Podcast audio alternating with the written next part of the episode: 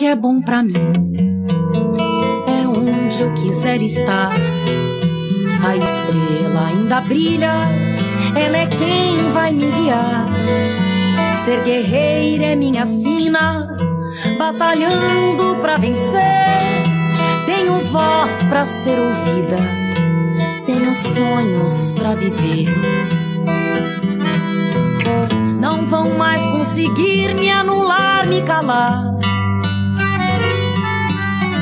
Ninguém vai me impedir de cantar e lutar.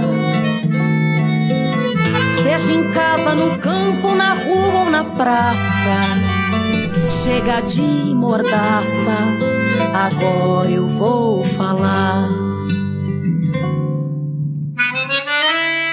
Porque eu sou mulher pra fazer acontecer.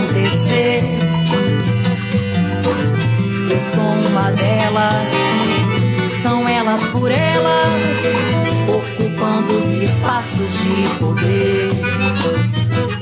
Porque eu sou mulher pra fazer acontecer.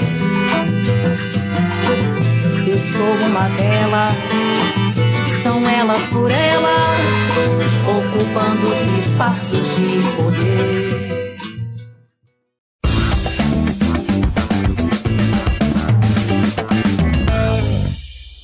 Boa tarde, sejam muito bem-vindas ao TV Elas por Elas Formação, programa do PT para a formação e preparação das mulheres para a disputa política. Eu sou a Mariana Jacob, esse é meu sinal em Libras e de segunda a sexta-feira nós nos encontramos às 16 horas na TV PT e na Rádio PT. No programa de hoje, nossa conversa vai ser sobre a divisão sexual do trabalho rural e a organização das mulheres no campo, com a secretária de Políticas Sociais da Confederação Nacional de Trabalhadores na Agricultura, Edjane Rodrigues, e com a agrônoma doutoranda em Ciências Sociais, dirigente nacional do Movimento das Mulheres Camponesas, Michela Calaça.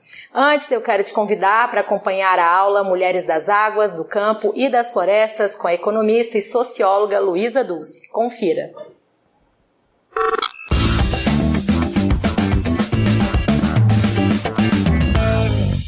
Eu gostaria de começar me apresentando. Eu sou Luísa Dulce.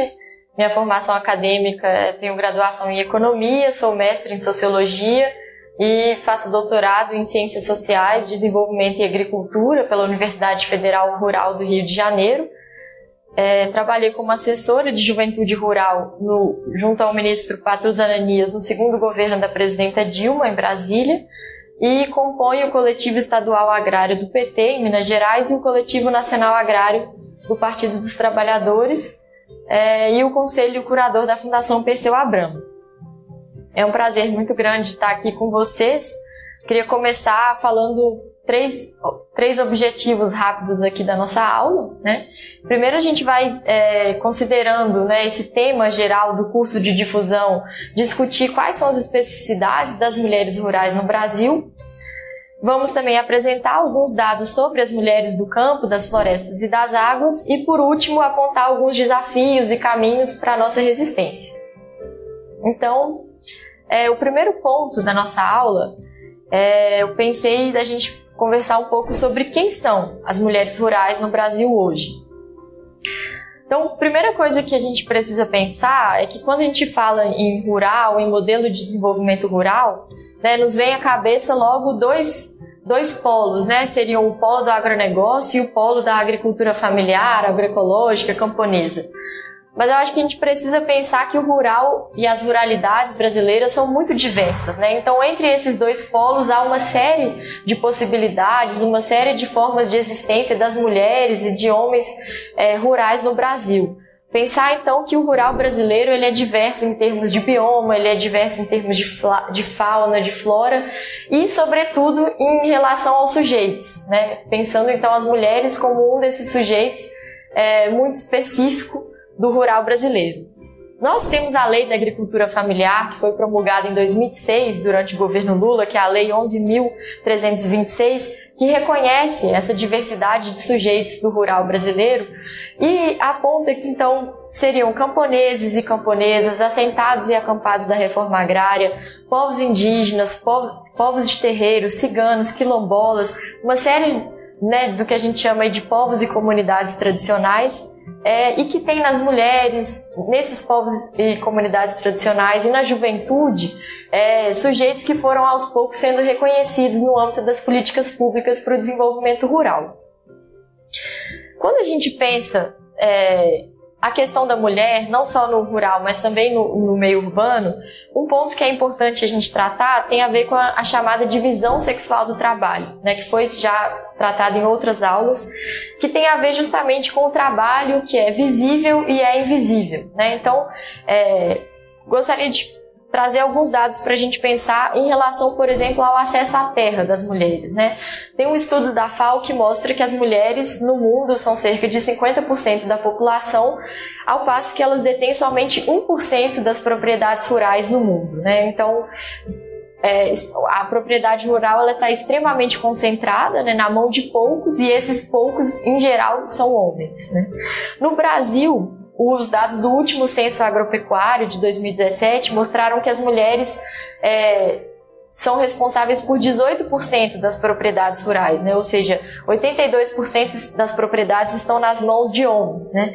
Em 2006, que foi o censo anterior, as mulheres detinham apenas 12%, então a gente viu que houve um processo de ampliação das mulheres no controle dessas propriedades mas esses 12% que estavam na mão das mulheres, eles representavam apenas 5% da área das terras agrícolas, né?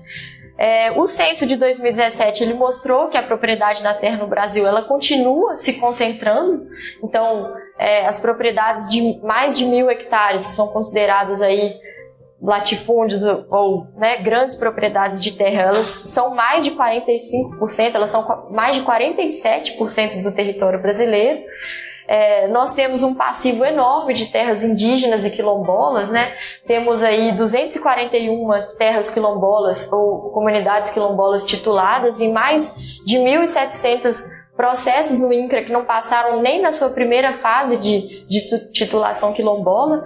Temos é, cerca de 500 terras indígenas e reservas indígenas demarcadas, que compreendem aí aproximadamente 12 a 13% do território brasileiro. As, as, as comunidades quilombolas representam somente 0,1% da área total do Brasil. As unidades de conservação, que são também outra forma de ocupação pública da terra, que são aproximadamente 2 mil unidades, 17% do território nacional, e os assentamentos de reforma agrária, 1 milhão de assentados na história do Brasil, cerca de 10% do território. Né? Então a gente vê que o território brasileiro ele é extremamente concentrado e concentrado na mão de poucos, né? que a gente poderia colocar aí concentrado sobretudo na mão de homens do agronegócio. E quando a gente pensa então a divisão sexual do trabalho no meio dessa, dessa terra extremamente concentrada, né, a gente está falando então que existe uma divisão e uma hierarquização dos trabalhos realizados pelas mulheres e pelos homens. No rural, ao passo que as mulheres realizam todos os tipos de trabalho, né, a gente vê as mulheres no, nos trabalhos de cuidado e reprodução das famílias, no cuidado de idosos e de crianças, é, na questão da segurança alimentar e nutricional, o papel das mulheres né, nos quintais produtivos, nas plantas medicinais é fundamental, porque muitas vezes os homens trabalham no período da safra e as mulheres é que estão efetivamente garantindo a segurança alimentar e nutricional de suas famílias pela produção do alto consumo né? É, produção e beneficiamento de alimentos, produção de compotas, biscoitos, bolos, enfim, uma série de outros produtos, artesanato, manejo é, de pequenos animais, enfim, as mulheres têm um papel fundamental. A questão das sementes crioulas nos leva à questão da preservação da sociobiodiversidade, então as mulheres têm um papel fundamental nisso. E acho que essa questão da preservação dos modos de produzir tem a ver também com o fato de que durante a Revolução Verde dos anos 70, que entraram as práticas é, e o maquinário dos Estados Unidos, etc., ela mirou sobretudo nos homens. Então as mulheres tiveram esse esse caminho aí para preservar as tradições, preservar as formas de produzir. Apesar das mulheres produzirem e desempenharem diversas funções, né, na, no meio rural, o trabalho das mulheres ele é extremamente invisibilizado, né? Seja porque ele é visto como ajuda, então a mulher está sempre ajudando o seu marido, ajudando o seu pai, é, seja porque ele é visto como algo natural. Né? Aquele é um trabalho que as mulheres fazem, os homens não devem ajudar na casa, não devem se preocupar com a produção do alto consumo. E eu acho que isso tem a ver, né, os estudos apontam que isso tem a ver com o fato de que esse trabalho desempenhado pelas mulheres ele não é monetizado. Né? Então as mulheres é, elas estão sempre aí nas categorias de trabalho leve, enquanto os homens fariam um trabalho pesado, apesar que a gente sabe que muitos dos trabalhos desempenhados pelas mulheres são extremamente pesados, extenuantes, mas pelo fato deles não gerarem essa renda monetária, eles são invisibilizados. Eu queria tratar também de uma especificidade que tem a ver com as mulheres jovens, né? É, muito se fala sobre as dificuldades de promoção da sucessão familiar, né? sobretudo na agricultura familiar. Então, como que as famílias agricultoras dão continuidade à sua produção? É, existe um êxodo rural expressivo no Brasil, sobretudo entre os jovens, e as mulheres jovens são colocadas numa situação ainda mais complicada, porque os pais poucas vezes confiam nelas para tocar a sua produção rural. Então elas são vistas sempre ou como filhas ou como esposas. É, e isso faz com que o êxodo rural das mulheres seja ainda maior. Né? A questão então do patriarcado, ela está presente não só nas relações privadas e públicas, mas ela, tá, ela está presente nas famílias, ela está presente nas associações e cooperativas rurais, enfim, todos esses desafios são encontrados pelas mulheres, é, como nós encontramos na, na política, enfim.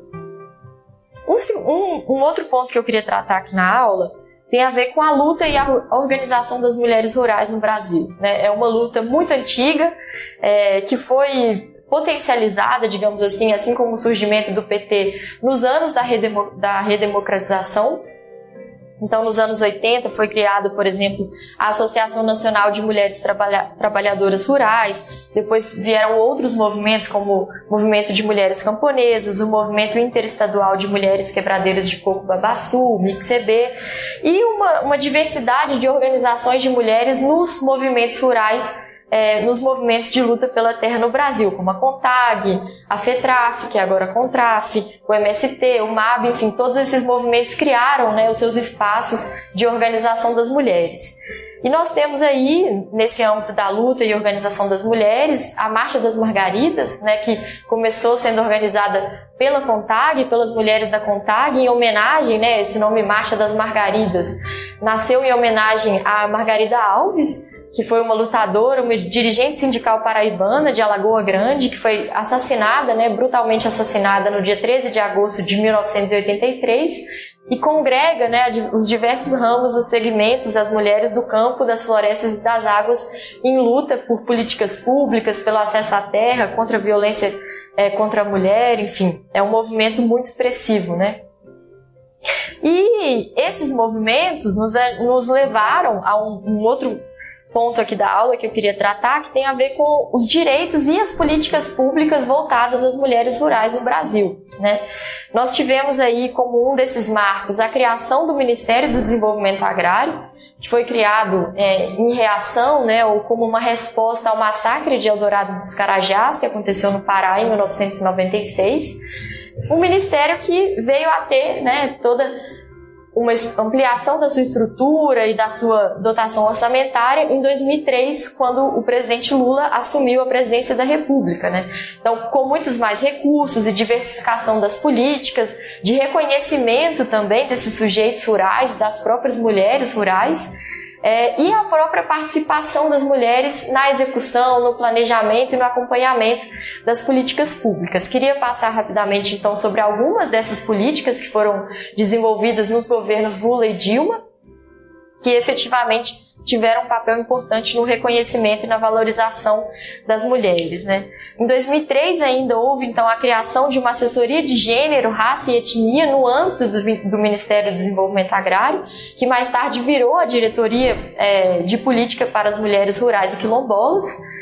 Também em 2003 houve um, uma portaria do INCRA, né, que é o órgão responsável pela reforma agrária no Brasil, é, a respeito da titulação conjunta obrigatória dos lotes da reforma agrária, né, que antes eram titulados apenas em geral no nome dos homens, e aí a partir de 2003 houve essa diretriz para a titulação conjunta.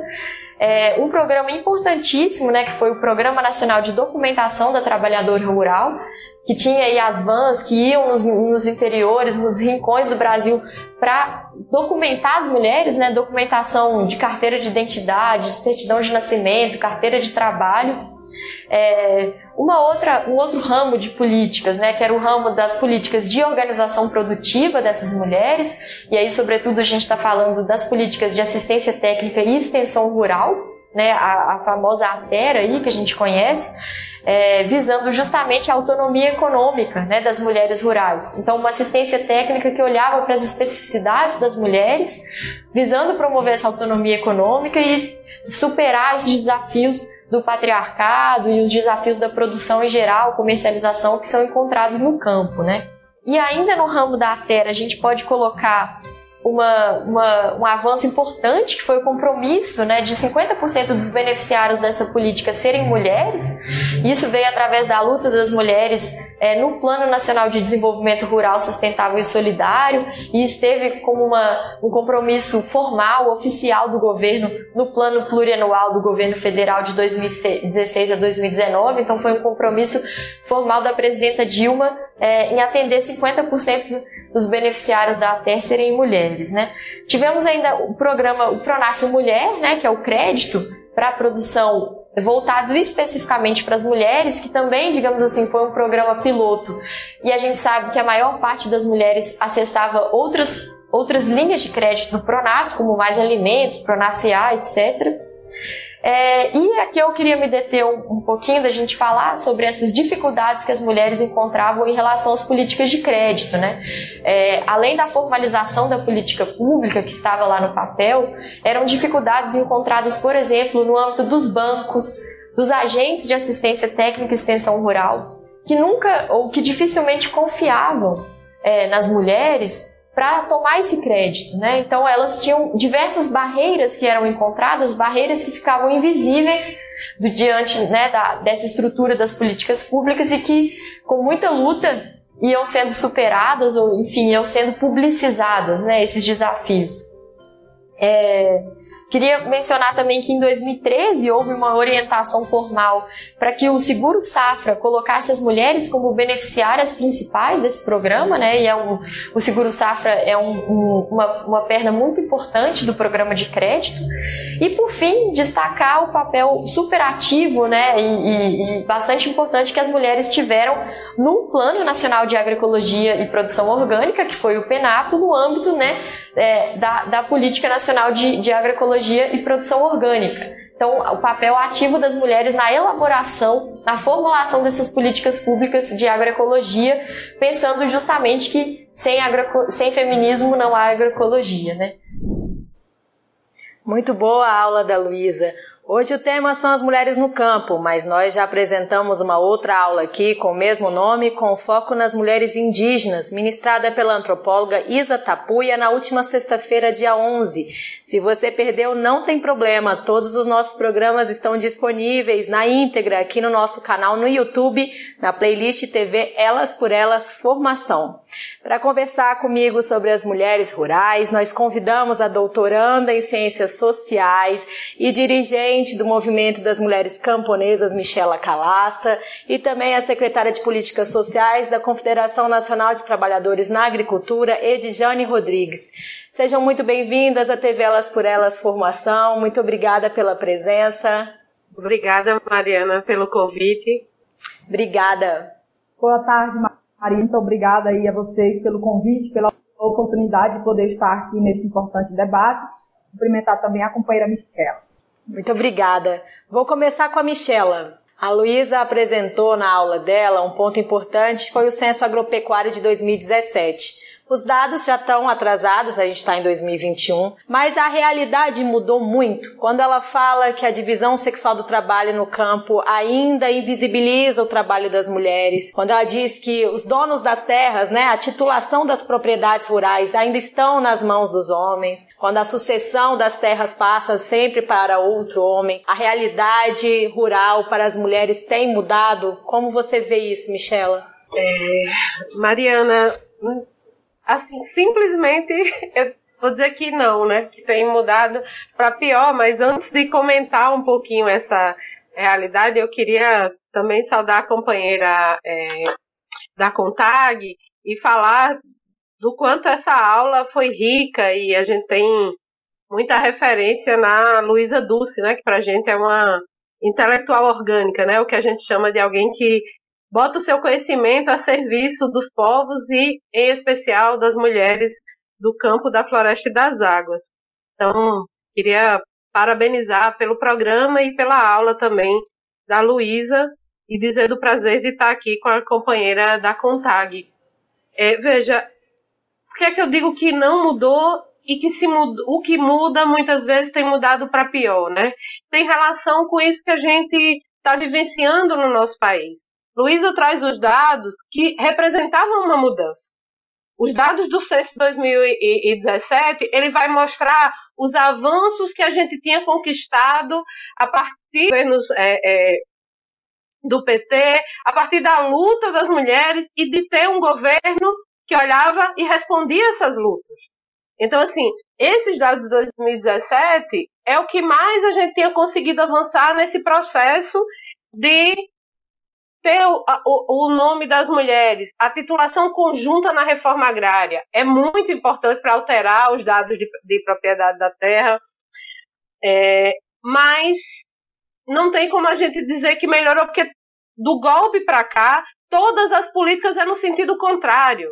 É no sentido de negar o trabalho das mulheres, de negar o papel que as mulheres têm na produção, não é só na reprodução, né? As camponesas trabalham em todas as, as etapas é, de produção, trabalham no que a gente chama de roça, mas também trabalham no quintal. Então, assim, é, e o que a gente vem vivenciando, né, do golpe para cá, é diminuição de política pública, é, uma ação do governo no sentido de concentrar mais terra, na medida que concentra terra, as mulheres desaparecem na propriedade de terra. Então, Infelizmente, o que a gente tem para dizer é que hum, esses dados podem ter mudado, a gente não sabe, né? Porque tem uma intencionalidade do governo de não fazer o censo para que a gente não possa fazer a crítica do que tem acontecido do golpe para cá, mas é, todos os indicativos e da, da, violência que a gente tem visto as mulheres sofrer, é, da falta de política pública, então da volta da fome, o que a gente pode dizer é que provavelmente esses dados pioraram, né? Por mais que a gente não tenha o dado concreto hoje para trabalhar.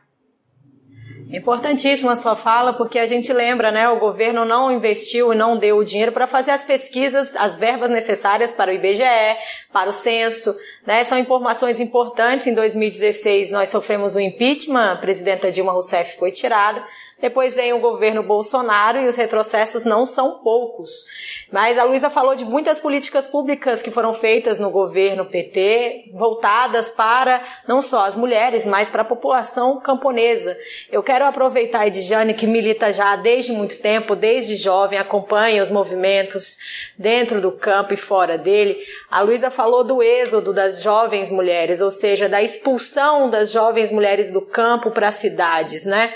É um êxodo rural é uma palavra que a gente já conhece, mas significa de fato que as mulheres têm sido colocadas para fora, sem oportunidades. Eu queria ouvi-la, que políticas públicas você entende que são necessárias para manter as meninas e mulheres no campo? Muito bem, muito obrigada. Assim como a Michela, é, valorizar muito essa aula da companheira Luísa, muito importante aqui, observei ponto do que a Luísa nos trouxe, né? E, assim, traz uma abordagem que nos permite importantes reflexões. Então, Mariana, antes de a sua pergunta, Quer dizer que eu sou jovem, rural mesmo, numa região semiárida, do estado de Alagoas, lá do interior, e minha mãe é assentada do Programa Nacional de Reforma, é, Programa Nacional de Crédito Fundiário, de 17 componentes do grupo que se desafiaram a lutar né, pela conta de terra através dessa política tão importante que é do governo Lula e do governo Dilma.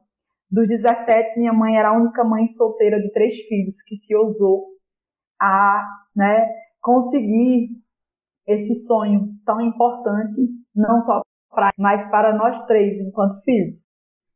Eu, por ser a mais velha dos filhos, sempre acompanhei minha mãe desde muito novinha, né, nas lutas aí do movimento e também na luta por acesso a essa terra. Sobre o êxito rural, diz muito respeito ao que a Michela já trouxe. E aí, assim, vem se agravando cada vez mais, justamente em função desses recessos. Nós estamos vivendo um desmonte das políticas públicas, das políticas sociais. Está claro colocado no cenário conjuntural a negação do papel da agricultura familiar e não é novidade que nós, mulheres do campo das florestas e das águas, nesse contexto, somos as mais prejudicadas. Isso se soma ainda ao agravamento decorrente da pandemia.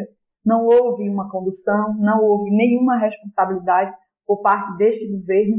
E durante a pandemia, nós mulheres sofremos ainda mais com esses reflexos negativos de intensas e fortes dificuldades.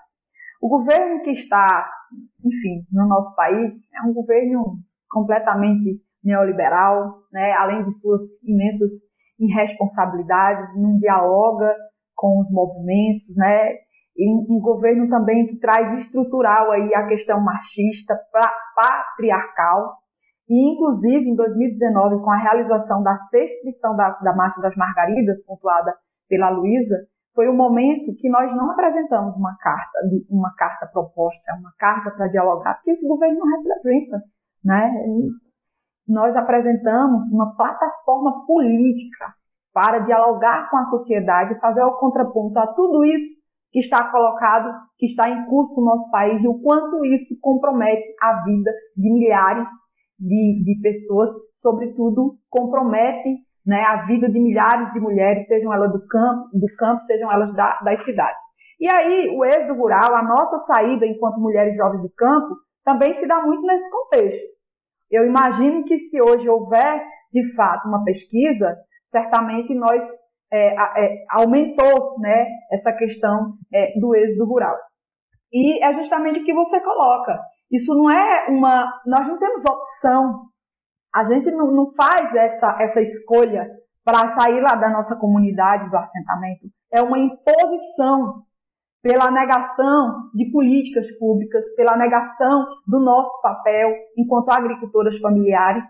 E aí, é, é, assim como as demais mulheres, as jovens não é diferente. Luísa mencionou essa questão, né, de nós mulheres, quando, quando é, é pai, né, que vai ali fazer as opções enquanto filhos mulheres e filhos homens, homens, geralmente os homens são os mais beneficiados. Essa reprodução cultural, inclusive no campo, ela é muito mais forte, né? Essa questão do, do que é papel de nós mulheres, do que é papel dos homens, ela é muito mais forte. E aí é sempre isso, é, é vai se reproduzindo. A, as mulheres, elas são é, educadas pelos seus pais para serem boas donas de casa, para serem boas esposas para seus maridos, elas geralmente cuidam né, de seus filhos mais, mais novos.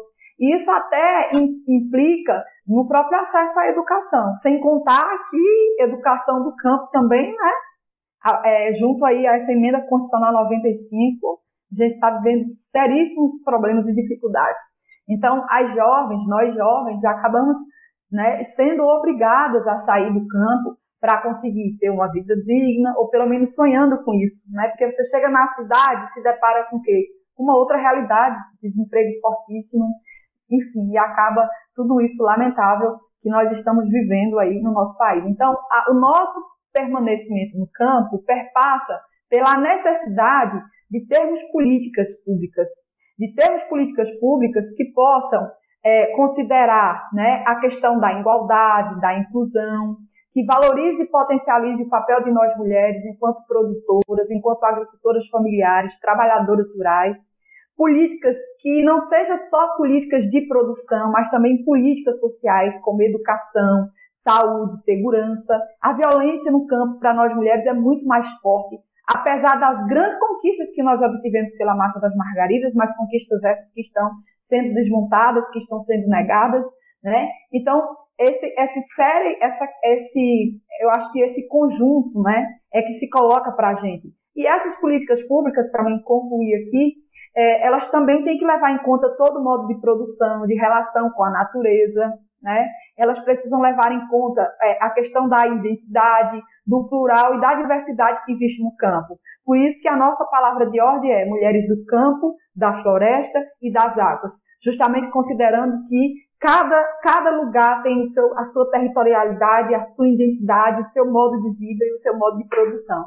E aí sim, isso só consegue ser consolidado se nós formos ouvidas, se as nossas vozes forem né, garantidas, se nós conseguir falar por nós nesses espaços.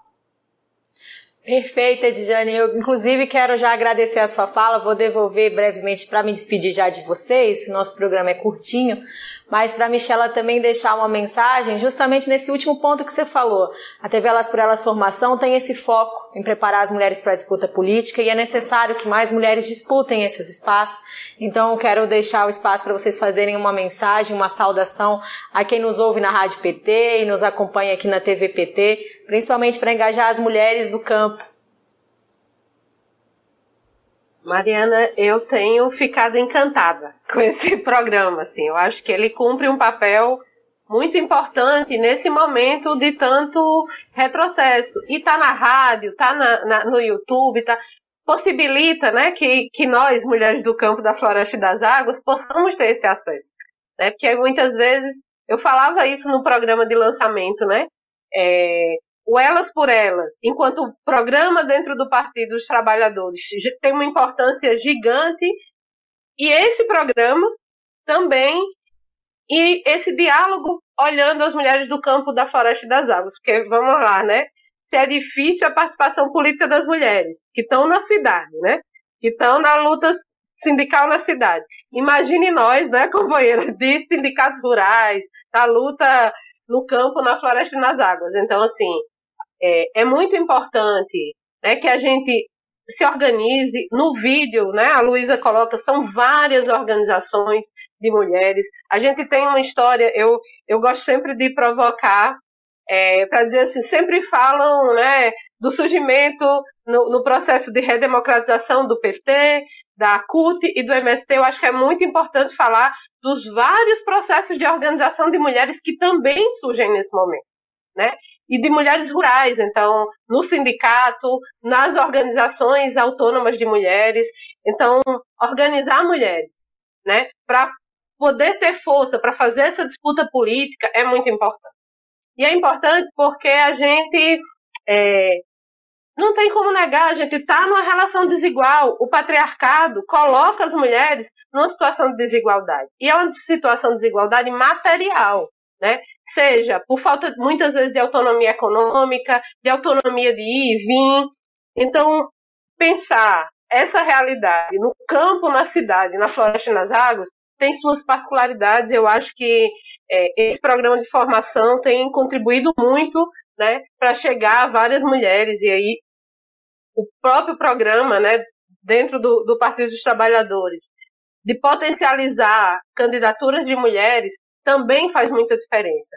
E aí eu queria trazer dois, três elementos rapidinho, mas mais para dialogar com a pauta como um todo, mas nessa lógica de como mais mulheres, de como é importante mais mulheres nas políticas, não só para mulheres.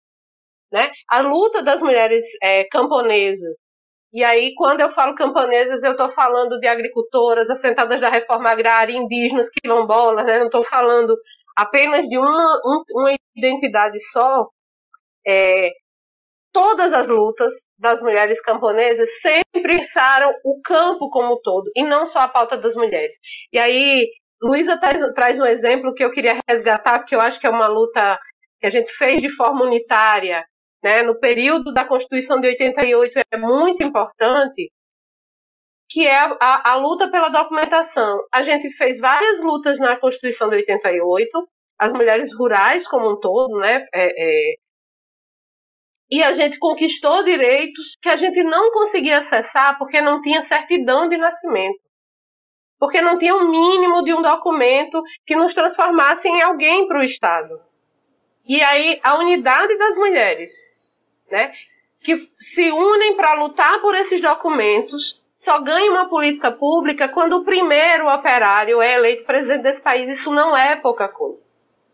Então, assim, a união das mulheres para conquistar essas políticas também contribuíram para outras políticas, contribuíram para que, eu não sei se a maioria das pessoas sabem, antes da Constituição de 88, no campo não existia aposentadoria, existia um, benefício para o homem.